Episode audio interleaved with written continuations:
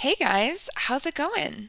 I'm Mel from Mel Did It Herself, and I'm a social service worker turned furniture refinisher, DIYer, small business owner, and content creator. I've learned everything I know about these industries thanks to people who shared their knowledge on the internet, so I'm paying it forward by bringing you my tips, lessons learned, and sharing my journey in this space with you.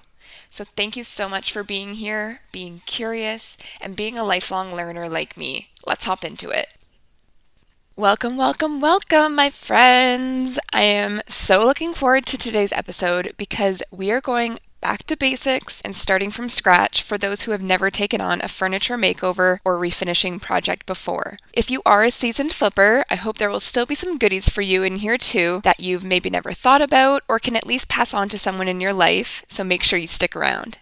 And if this is your first time ever taking on a furniture piece, let me just pump you up a little bit first, because I know for some people it can seem intimidating, or you might be worried that you'll screw it up, or that it won't look good, or that you won't know what to do. Let's just say adios to those thoughts right now. Leave them at the door. Positive thoughts and intentions only, and truly, you don't need to worry about it. It's not a huge deal, and worst case scenario, if it turns out horrendous, you can always just strip it back to bare bones again and try another approach. No biggie, you got this. I also want to put a disclaimer here because as much as I love doing furniture refinishing and have been doing it for well over 2 years now, I'm not a quote-unquote expert. I'm not professionally taught, and I know everything that I know from things I've learned from people on the internet and through some trial and error. So grain of salt, do your own research where you feel like you need to do so, and always read the instructions for proper use of any product that you're using in a furniture makeover. But also use that as motivation, because it wasn't that long ago that I took on my first project and had absolutely zero clue what I was doing. If you haven't heard that story yet, head over to episode 1 after you're done here to hear the origin story of Mel Did It Herself. All right, so let's tackle your first ever furniture flip. Are you excited? Step number 1 is acquiring your piece. Next week's episode, we will be discussing where and how to do this in much more detail. But wherever possible, when you're first starting out, start with something free or at least very inexpensive. Think curbside finds on garbage day, posts on your local Buy Nothing group on Facebook, free postings on Facebook Marketplace, or even something you just have sitting around in the storage room of your basement that you've maybe been meaning to get rid of. I also recommend starting with a small piece in terms of size, so a small side table, chest, coffee table, whatever, and then that way the project won't be a big investment to try out because you got it for free or for very little money, and you won't have to invest in a large quantity of products that are required to refinish the project, and it won't seem as overwhelming to tackle it in terms of size or the amount of time that you'll have to invest to finish it, and so you'll get that quick win and that immediate gratification of being like, yeah, I can do this. We love quick wins.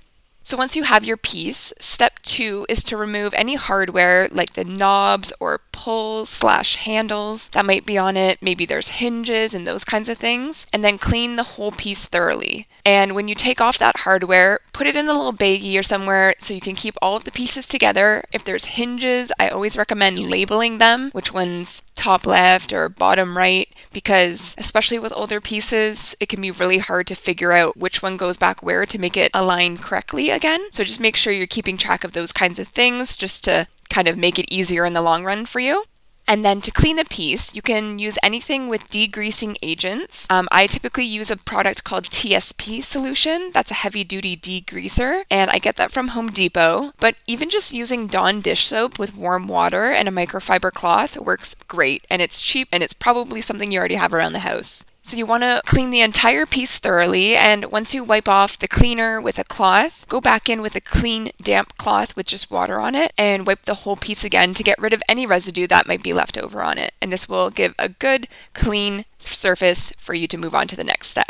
The cleaning step is also a really great opportunity to get up close and personal with the piece in a way that you might not have been when you were first picking it up or choosing it for this project. So you end up flipping it upside down, pulling out any drawers, and taking a really thorough look at the piece, and then determine if there's any damage that needs to be addressed or fixed. For your first piece, do your best to choose something that doesn't have any damage or has very minimal, because again, that's just one more added step that could add resistance to you successfully completing the project and enjoying yourself while doing it. It's best to try to avoid having to do repairs at first, unless you like a challenge, but if you do find any, this is the stage where you would fix it and figure it out. So step 3 is plan out your design and don't be scared about trying out something that you might not be able to do. Remember that you can always take it off and start from scratch if it doesn't turn out the way that you had envisioned. Again, nothing is permanent, and this is why we start with a small, inexpensive piece so that you don't go into it with fear and just dreading failure. Sometimes you might not know right away what direction that you want to take with a piece, so sometimes getting into this cleaning and prep stage allows you to spend more time with the piece before having to make those decisions to get a feel for it. However, I do know that some people like to do this designing stage before they start doing anything on a piece, so you can work this in kind of wherever feels best for you. Some people look at a piece and it just speaks to them and they know immediately what they want to do with it or for it, and that's even better because then you can just roll with it and you don't have to spend too much time. But essentially, in this design phase, you're going to want to think about things like, do I want to paint this piece? If so, what color? Do I want to stain this piece? If so, what color? And will the wood and any damage that might be present allow for that? Or should I do a painted and stained combo? Do I want to keep the existing hardware as is, or do I want to update the existing hardware to a different color? Or do I want to switch it out altogether? If I do want to switch it out altogether, am I going to have to do any patching of the existing holes? All of these things are important to think about before you dive into the project. But also, sometimes I don't know what direction I want to take with the hardware until everything else is done. So don't beat yourself up if you don't know exactly what you want to do right off the bat. Sometimes it's easier to see it once it all starts coming together and then you get inspired. And sometimes if I really can't visualize it in my head how a piece is going to look with a certain design that I have kind of brewing in my head, I'll use Canva or another similar app or functionality to create a mood board type of thing with a before photo of the furniture piece, a swatch that I find online of the paint color that I'm thinking of using, and then a photo of the hardware that I'm thinking of. This kind of helps me get a visual representation of what it will all look like when it comes together, sort of at least, because usually the colors differ a little bit in person as compared to how they look online, but it's handy if you're more of a visual person like me. Another good thing to use is something like PowerPoint or Google Slides, just something that allows you to quickly bring in, import those photos, and just kind of move them around and switch them out until it feels right. So moving on to step number 4, this involves prepping the piece.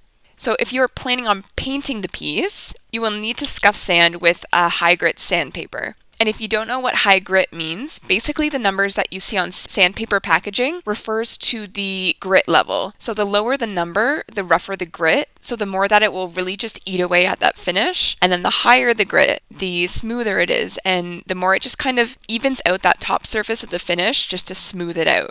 For scuff sanding, I choose usually around 220 grit, but the goal here is basically you don't want to fully strip the piece down to its naked or bare state, but you want to get rid of any glossy finish or top coat that might be on there to get to the layer beneath it. So you can do this by hand or with an electric sander if you have one. Either will work. One will obviously just require more effort, but honestly, it is a great arm workout. And I personally recommend scuff sanding any piece you plan on painting, just to be on the safe side, because it does help the paint that you will be putting on the piece to adhere better. Though I know for marketing purposes, some paints say that no prep is required. Just do it.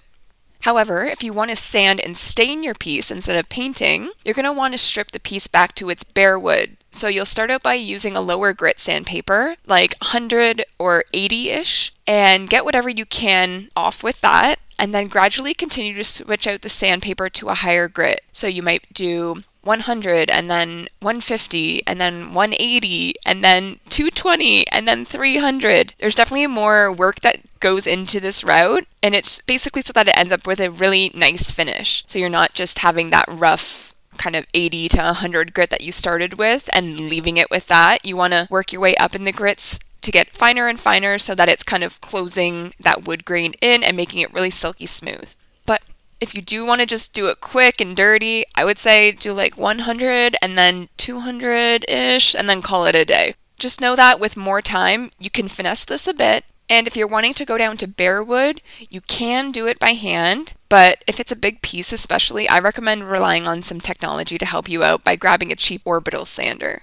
During this step, you may also choose to prime your piece. Again, typically it's better just to do it and not have to worry about the possibility of getting to the end of the project and realizing you needed to prime, didn't, and now that you need to go back and start from scratch.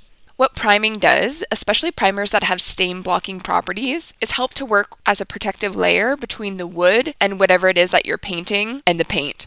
So when you're painting wood, especially wood that's been freshly sanded, it can release what is called wood tannins, which come up to the surface over time. And especially if you paint with a light color, they can seep through the paint and it almost looks like a grease stain or mark in the finish. It can sometimes not come out right away and it might be over a couple hours, days. Sometimes it takes a lot longer than that, but it's super annoying when it happens. I've made the mistake many times. So again, I just recommend doing it from the beginning to avoid that frustration. And as an aside, for whatever products you choose to use for your furniture makeover, again, just make sure that you're reading the directions for the proper prep and use of them, because the directions will always let you know how to make the product perform to its fullest. The next step, step 5, is either staining or painting your piece. So we will discuss more in detail how to hand paint effectively in upcoming podcast episodes, but multiple thin, light coats are generally the way to do it instead of trying to get full coverage right away. Also, if you're painting wood or something made to emulate the look of wood, always paint in the direction of the wood grain and it will give you the best finish. So if you see the wood grain going left to right, that's the direction that you're going to paint with your paintbrush. And if you're staining, it's always best to use a wood conditioner prior to staining to get the best, most even finish. Again, I'll discuss more in depth in upcoming episodes how to stain, the different types out there, and all that other fun stuff. And as you tackle this part of the process, I want to remind you that it doesn't have to be perfect. And the only way that you're going to get closer to it being perfect, or as close to perfect as we can get, is by practicing and being open to learning. So read the directions. If it makes you feel better, look up some tutorials on YouTube and just jump into it. Taking on this first project will give you an idea of what the process is like, which steps need to be done, and in what order. And then in time, you can start researching specific things within each step to help you fine tune. For example, how to get the smoothest looking finish when you're hand painting. So after you let it dry, make sure that you take a look at the directions on the product you're using. Am I sounding like a broken record yet? And read what the ideal recoating time is. Some products have very specific instructions depending on their properties. So you might be able to add a second coat after something like 2 hours. Or you might have to add a second coat within the hour or only after 48 hours. So it can vary a ton. So use those directions as a map leading you through the project. And then add on as many coats as you need until you get the desired look or level of opaqueness. Then you might decide to just end there, or you might want to add top coat as a protective layer to your piece, which would bring us to step 6, which is top coating and protecting. So there are a few different finishes that you might decide to use, and we can dive deeper into these in a later episode, but you are typically looking at either using a wax or a polyurethane. Sometimes people will opt for a resin or an epoxy too, but the first two are what I personally tend to use and see most commonly used, and they're the easier options to start out with for a beginner. For protecting high traffic areas and pieces that will get a lot of use, such as tabletops, dresser tops, and nightstands, I recommend using a polyurethane, or a poly as it's commonly referred to, because it provides a more protective layer than just a wax would. Again, read the directions on your product because there's a lot of different considerations in terms of recoat times and cleanup, depending on if it's a water-based poly or an oil-based poly. But once cured, a wax does offer durability as well. I just don't typically recommend it for these high traffic areas, just in case. I find that the poly does have some added durability elements to it, so that's why I typically go that route. And then once you're done with however many layers of top coat you want on the piece, you're going to want to reassemble it. So if you have drawers that you took out, put them back in, and if you took off any hardware, put it back on or add on the new hardware if you decided to switch it out. Once you have finished with the makeover, even if everything is dry to the touch and you feel like it's good to go, make sure that you're gentle with the piece for the next 3 weeks, as the paint and or the top coat will require about 21 to 30 days to fully cure. During this time, don't be dragging any decor across it or placing glasses on it without a coaster and other reckless behavior, or else you might damage it. And you just worked really hard on it, so don't do that. After the 30-day mark, you can be a little bit more footloose and fancy-free with it, but I still always recommend using a coaster for drinks, adding soft pads under decor that will be sitting on the piece that might get moved around frequently, and avoid using chemical cleaners on the piece. A lightly dampened microfiber cloth should do the trick for cleaning and removing dust. And then, take a step back and really appreciate the work that you have done. You just completed your first furniture makeover. Yes! The staging and photographing stage really does this for me because I get to see the finished product in good lighting, maybe with decor on it, and see it from new angles. If this isn't a necessary step and you're just doing the project to put it into your own space, so you don't necessarily need to be like taking photos and making sure the lighting's all good to go, just take the time to step back and take a look at it in your home and just be like, fuck yeah, I did that all by myself. Believe me when I say it is a great feeling, and you'll continue to feel that pride when you look at that piece moving forward. So just let it sink in. And as a reminder, if you do find yourself getting frustrated or tired during the process, just allow yourself to take breaks if you need to step away or clear your mind. The best part of furniture refinishing for me is that you can work on it for just 5 minutes a day and still see progress in your pieces. So don't overwhelm yourself with the expectation that you need to sit down and whip through the whole thing in one sitting. Another great thing about these projects is that there are mandated breaks during drying times. So unless you have multiple projects you're working on at once, you can go back to doing another task or a project while you wait for the stain, paint, or top coat to fully dry according to the directions. I hope this was helpful to you if you have never explored taking on a furniture makeover of your own. Remember to not sweat the small stuff. You will get better in time, and we all had to start somewhere. If you're feeling inspired to take on your first project, come let me know what it is and what your plan for it is. I always love when my community shares their projects and the process with me, and I'm honestly always amazed and so proud of them when they show me the final amazing product. And if you are someone who has already tackled a makeover before, I want to know, what was your first furniture project? Honestly, how did it go? And how great did you feel afterwards? Head on over to my Instagram at Mel Did It Herself and find the post for episode number 4, refinishing your first furniture piece, and let me know in the comments. Like I mentioned before, I talk about the questionable approach that I took for my first project, and that ended up working out in the end in episode 1, which I will link in the show notes below. And something you may not know about me, I love little motivational messages. They literally always get me fired up, and I keep a running list of ones that are especially catchy or speak to me in the Notes app on my phone. So I'm going to end every podcast episode with one of those that I have noted down over the years in hopes that you leave our time here each week feeling inspired, motivated, and ready to take on whatever comes your way this week. So this week's Mel's motivational message is, you don't have to be great to start, but you have to start to be great.